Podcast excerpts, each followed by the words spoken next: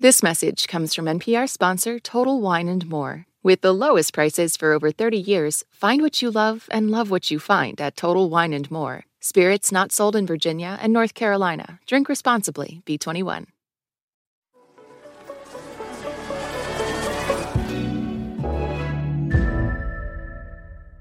If your hands are free, if you're not behind the wheel of a car right now, go ahead and Google the words hot sauce. Here, I'll do it myself.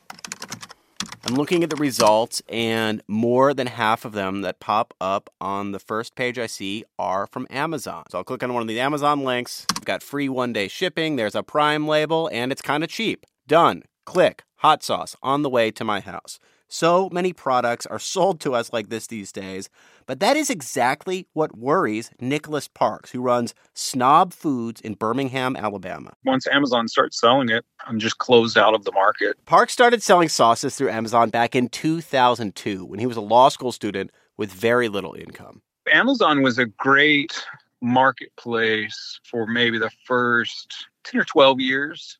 The fees were low we shipped everything from actually what was at the time a spare bedroom. But things started changing a few years before the pandemic. The fees sellers pay to Amazon slowly doubled. Many sellers started raising prices just to make a profit. So, what was a $10 bottle of hot sauce four or five years ago is like a 13 or $14 bottle of hot sauce now. And then Amazon starts selling that exact same hot sauce itself, but cheaper. The result is that Amazon ends up being the only seller on like millions and millions of items. Consider this with your hot sauce. When America's largest online store becomes unbeatable competition for its own sellers, why wouldn't they just sell their products somewhere else? Well, because for many, that's not an option, and they blame Amazon. From NPR, I'm Scott Detrow. It's Wednesday, October 11th. Support for NPR and the following message come from State Farm. As a State Farm agent and agency owner, Lakeisha Gaines is passionate about empowering other small businesses. In the last several years, there are more business owners than we can count. Businesses are opening up quite frequently. And I think that shows the need, the dreams, and the desires of the community to have the independence and to have the financial freedom that's important to them the reason why it's so important to me to be out there to share information and to educate the community is because I know that a dream doesn't always help you to be successful. You need the competency, you need the wisdom, you need the knowledge. That's where we come in as State Farm agents. Our ability to be able to teach over 100 years of experience in this world to say, hey, we got you. You got this, and we got this. Let's do it together. Talk to your local agent about small business insurance from State Farm. Like a good neighbor, State Farm is there.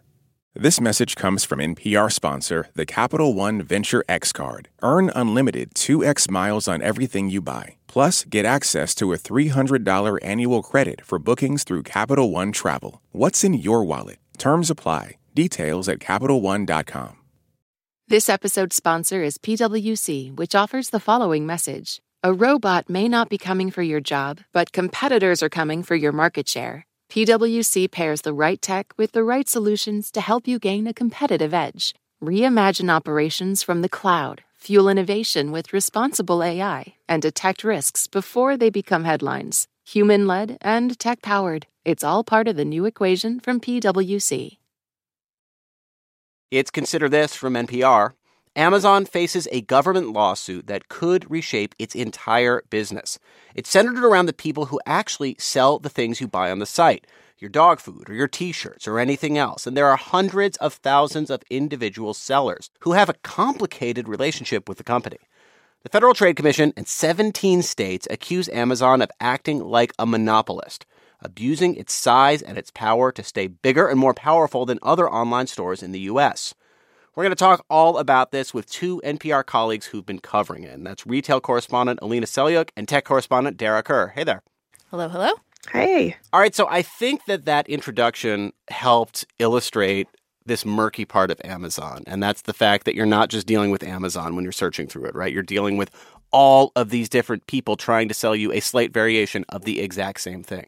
Yeah, most of what we buy is sold by someone like Nicholas Parks at first it was Amazon selling everything itself. Remember, it was like the bookstore that's now an everything store, but quickly they figured out that that's kind of impossible to be the one everything store and they started to solicit small businesses to come and sell on the platform. And over the years, I've talked to dozens of these folks. Um, some are the real deal artisans that were really excited to have this huge reach with lots of shoppers thanks to Amazon. But most are middlemen. There's lots of like 20 somethings, small scale business owners, uh, anyone kind of willing to hustle for stuff wholesale it was a crazy opportunity they couldn't even imagine 20 years ago where you buy from a distributor you sell it on amazon and you watch that money coming in. All right, so the big theme of Amazon is it sells like literally millions of things, right? Not just hot sauce. Dara, can you walk us through an example of another seller in, in this situation? Yeah, this happened to Douglas Merdeza. He's an Amazon seller I spoke to who just saw his business explode. So back in 2014, he was running a barber shop in Michigan. And that summer, he ordered a bit too much of this hair pomade called Suavecito from a wholesaler. So he thought he could offload some of it on Amazon, and it sold out. So then he ordered more, and this time he paid for Amazon's super fast shipping service. I did the calculation, bought what I would would have sold in a month, sent it in, and it sold out in like a day. Merdeza was hooked, so he turned his life upside down. He made selling hair and beauty products on Amazon his full time business. He hired more than 40 employees. He opened four warehouses, and within a couple of years, he was bringing in 10 million in sales. This sounds like an unbelievable success story to me. What what could go wrong? Yeah. Well, fast forward to today and his beauty company is now bankrupt. He had to lay off his employees and his warehouses were shuttered. He says the reason he went from boom to bust is because Amazon hiked its fees and started selling many of the same products he had.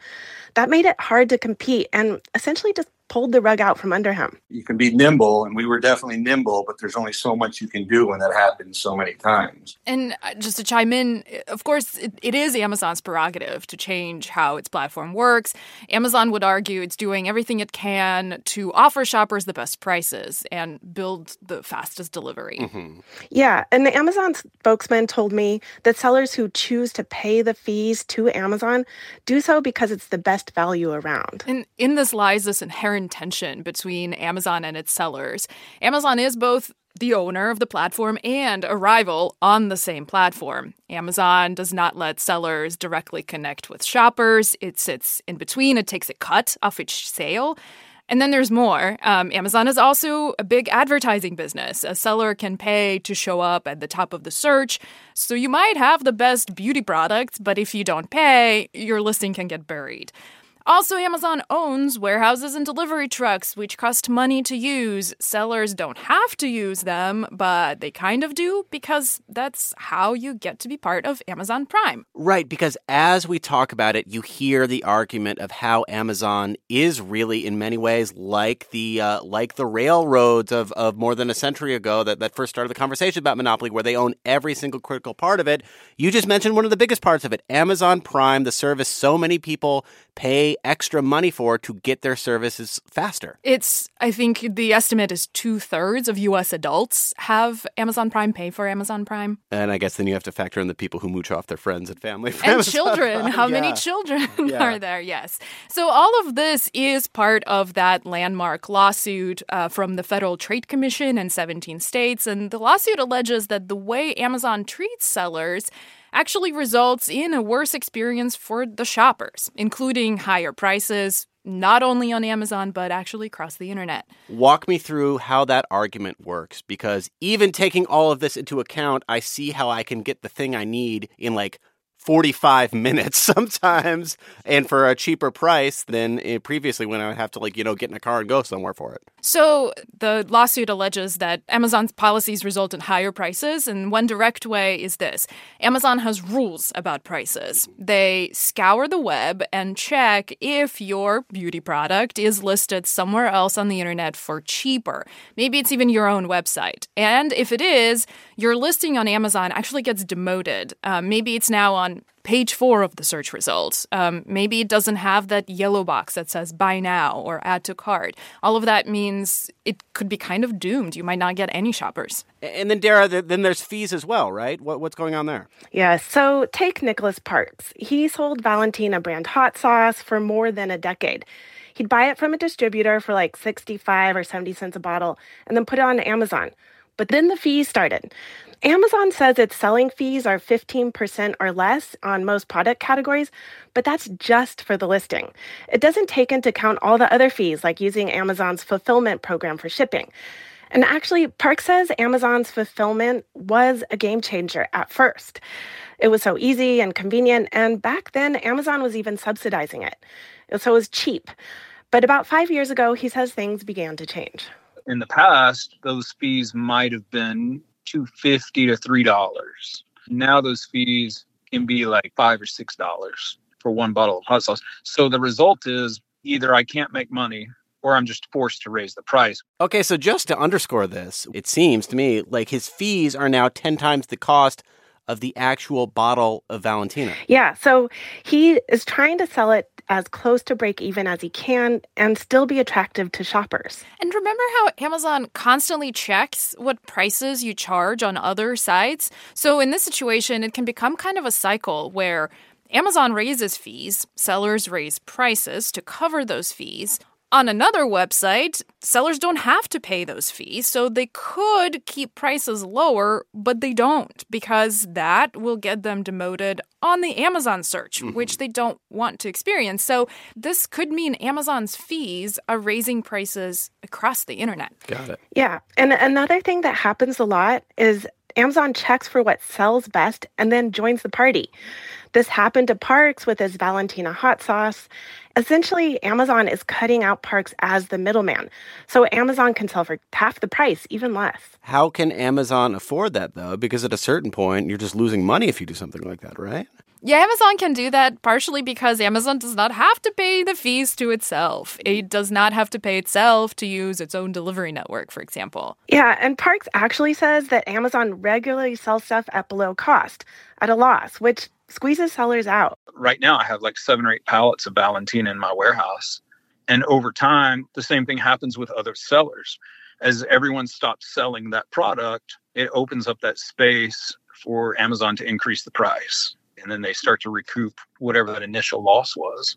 So I've got to ask again, though, even though it is clear that Amazon dominates the market and is where so many people search, if it's going this poorly for parks, why doesn't he just leave the site? Yeah, so I asked Parks the same question, and this is what he said. It is still the only significant third party marketplace. So Amazon accounts for about 40 to 50% of online sales in America. And part of it is also maybe you bought into the Amazon shipping system, you're using all these Amazon selling tools years later, at some point, you do the math and it's just not worth investing in some other website. Mm-hmm. And so this big question becomes does Amazon stay big because it's simply better or because it's done everything to stop other platforms from getting a toehold?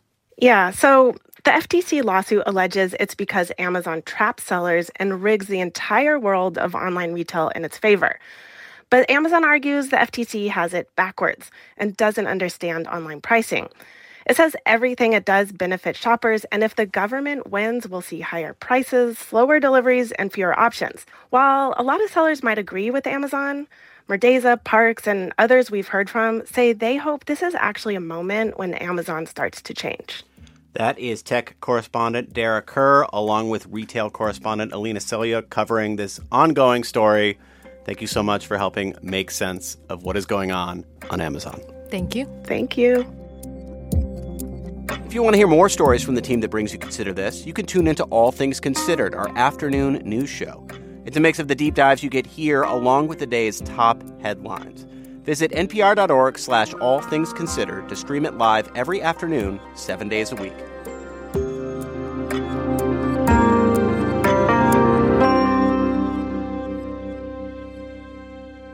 It's Consider This from NPR. I'm Scott Detrow.